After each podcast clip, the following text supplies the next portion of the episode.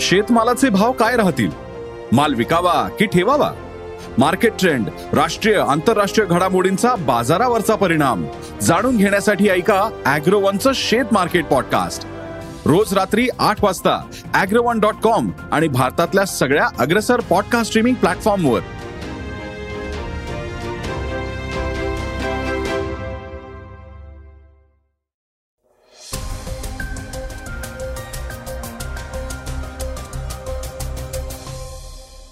नमस्कार मी गौरी कुबेर. आता आपण ऐकणार आहोत आजचं सकाळचं पॉडकास्ट शिंदे गटाला धनुष्यबाण हे चिन्ह आणि शिवसेना पक्षाचं नाव मिळाल्यानंतर मूळच्या शिवसेना पक्षामध्ये अस्वस्थता वाढलीय. त्यानंतर उद्धव ठाकरे यांच्याकडे कोणते पर्याय आहेत हे आपण आजच्या पॉडकास्टमधून जाणून घेऊयात. आज चर्चेतील बातमीमध्ये देखील ठाकरेंनी निवडणूक आयोगावर केलेल्या टिप्पणीविषयी ऐकणार आहोत. याशिवाय मोरबी दुर्घटनेचा रिपोर्ट समोर आलाय त्याविषयी जाणून घेणार आहोत. चला तर मग सुरुवात करूयात आजच्या या पॉडकास्टला सुरुवातीला ऐकूयात तालिबान्यांच्या तालिबानी निर्णयाची एक बातमी. अफगाणिस्तानवर ताबा मिळवला तेव्हापासून तालिबानी तिथल्या महिलांवर वेगवेगळे निर्बंध लादतायत. तालिबाननं देशातल्या दोन प्रांतात गर्भनिरोधक औषधांच्या विक्रीवर बंदी घातलीये. सर्व औषध दुकानदारांना त्याबाबत इशाराही देण्यात आलाय. गर्भनिरोधक गोळ्या हे पाश्चात्य देशांचं षडयंत्र असल्याचं म्हणत मुस्लिम लोकसंख्येवर नियंत्रण ठेवण्यासाठी बऱ्याचशा गोष्टी होत आहेत असं या निर्णयामध्ये म्हणण्यात आलंय. मुस्लिम लोकसंख्या नियंत्रणात ठेवण्यासाठी गर्भनिरोधक गोळ्यांचा वापर होतोय असं तालिबान्यांना वाटतंय. त्यामुळे त्यांनी घराघरात जाऊन या औषधांचा वापर करू नका म्हणून सांगितलंय. काबूल इथल्या एका दुकानदारानं या नवीन नियमाबाबत सविस्तर माहिती दिली आहे. एका वृत्तसंस्थेशी बोलताना स्थानिक दुकानदार म्हणाले की तालिबानी माझ्या दुकानावर दोन वेळा आले होते. त्यांनी मला गर्भनिरोधक औषधं न ठेवण्यासाठी धमकी दिली. हे लोक काबूलमध्ये प्रत्येक दुकानात तपासत आहेत. त्यामुळे औषधांचा जुना साठा विकायला देखील भीती वाटतीये.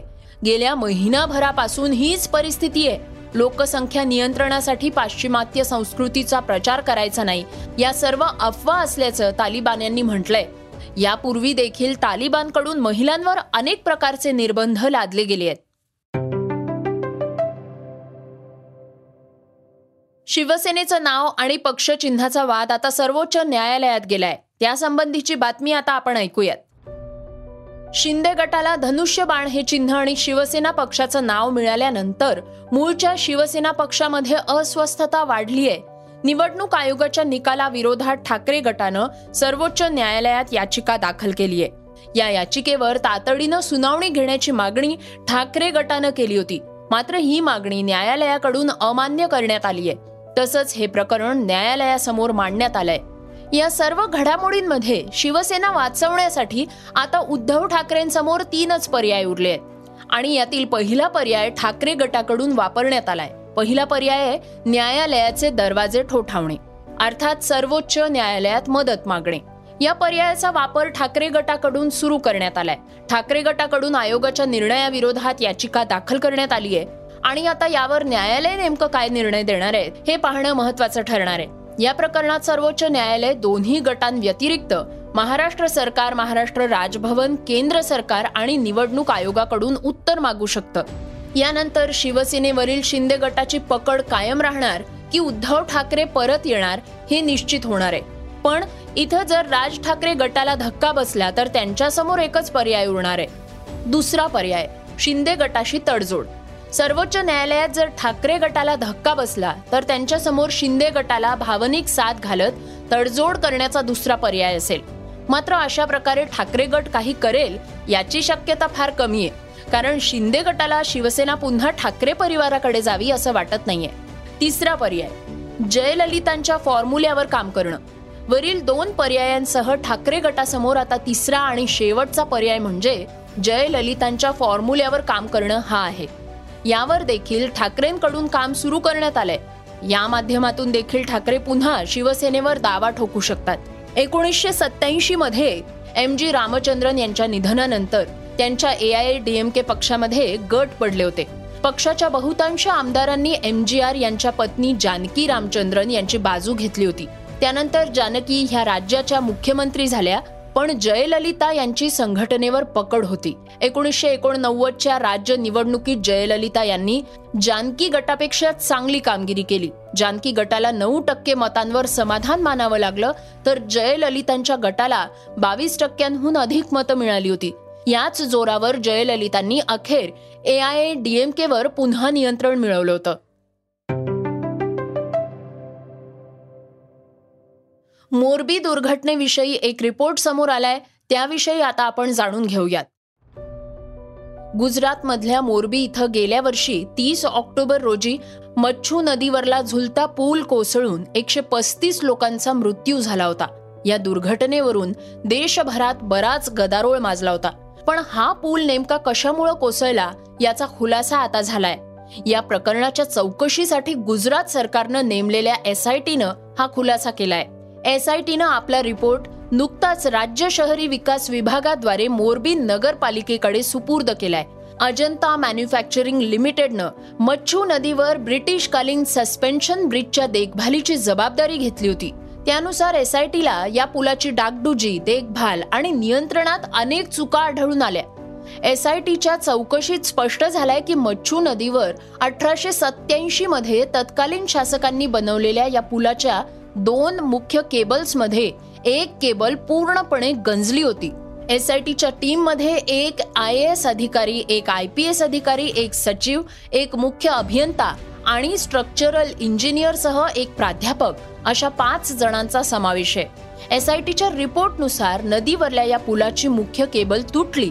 त्यामुळं ही दुर्घटना घडलीय. चौकशी दरम्यान हे स्पष्ट झालंय की केबलच्या एकोणपन्नास तारांपैकी बावीस तारा गंजल्या होत्या. यावरून हे सिद्ध होतं की या तारा प्रत्यक्ष दुर्घटनेपूर्वीच तुटलेल्या असतील तर उर्वरित तारा दुर्घटने वेळी तुटल्या.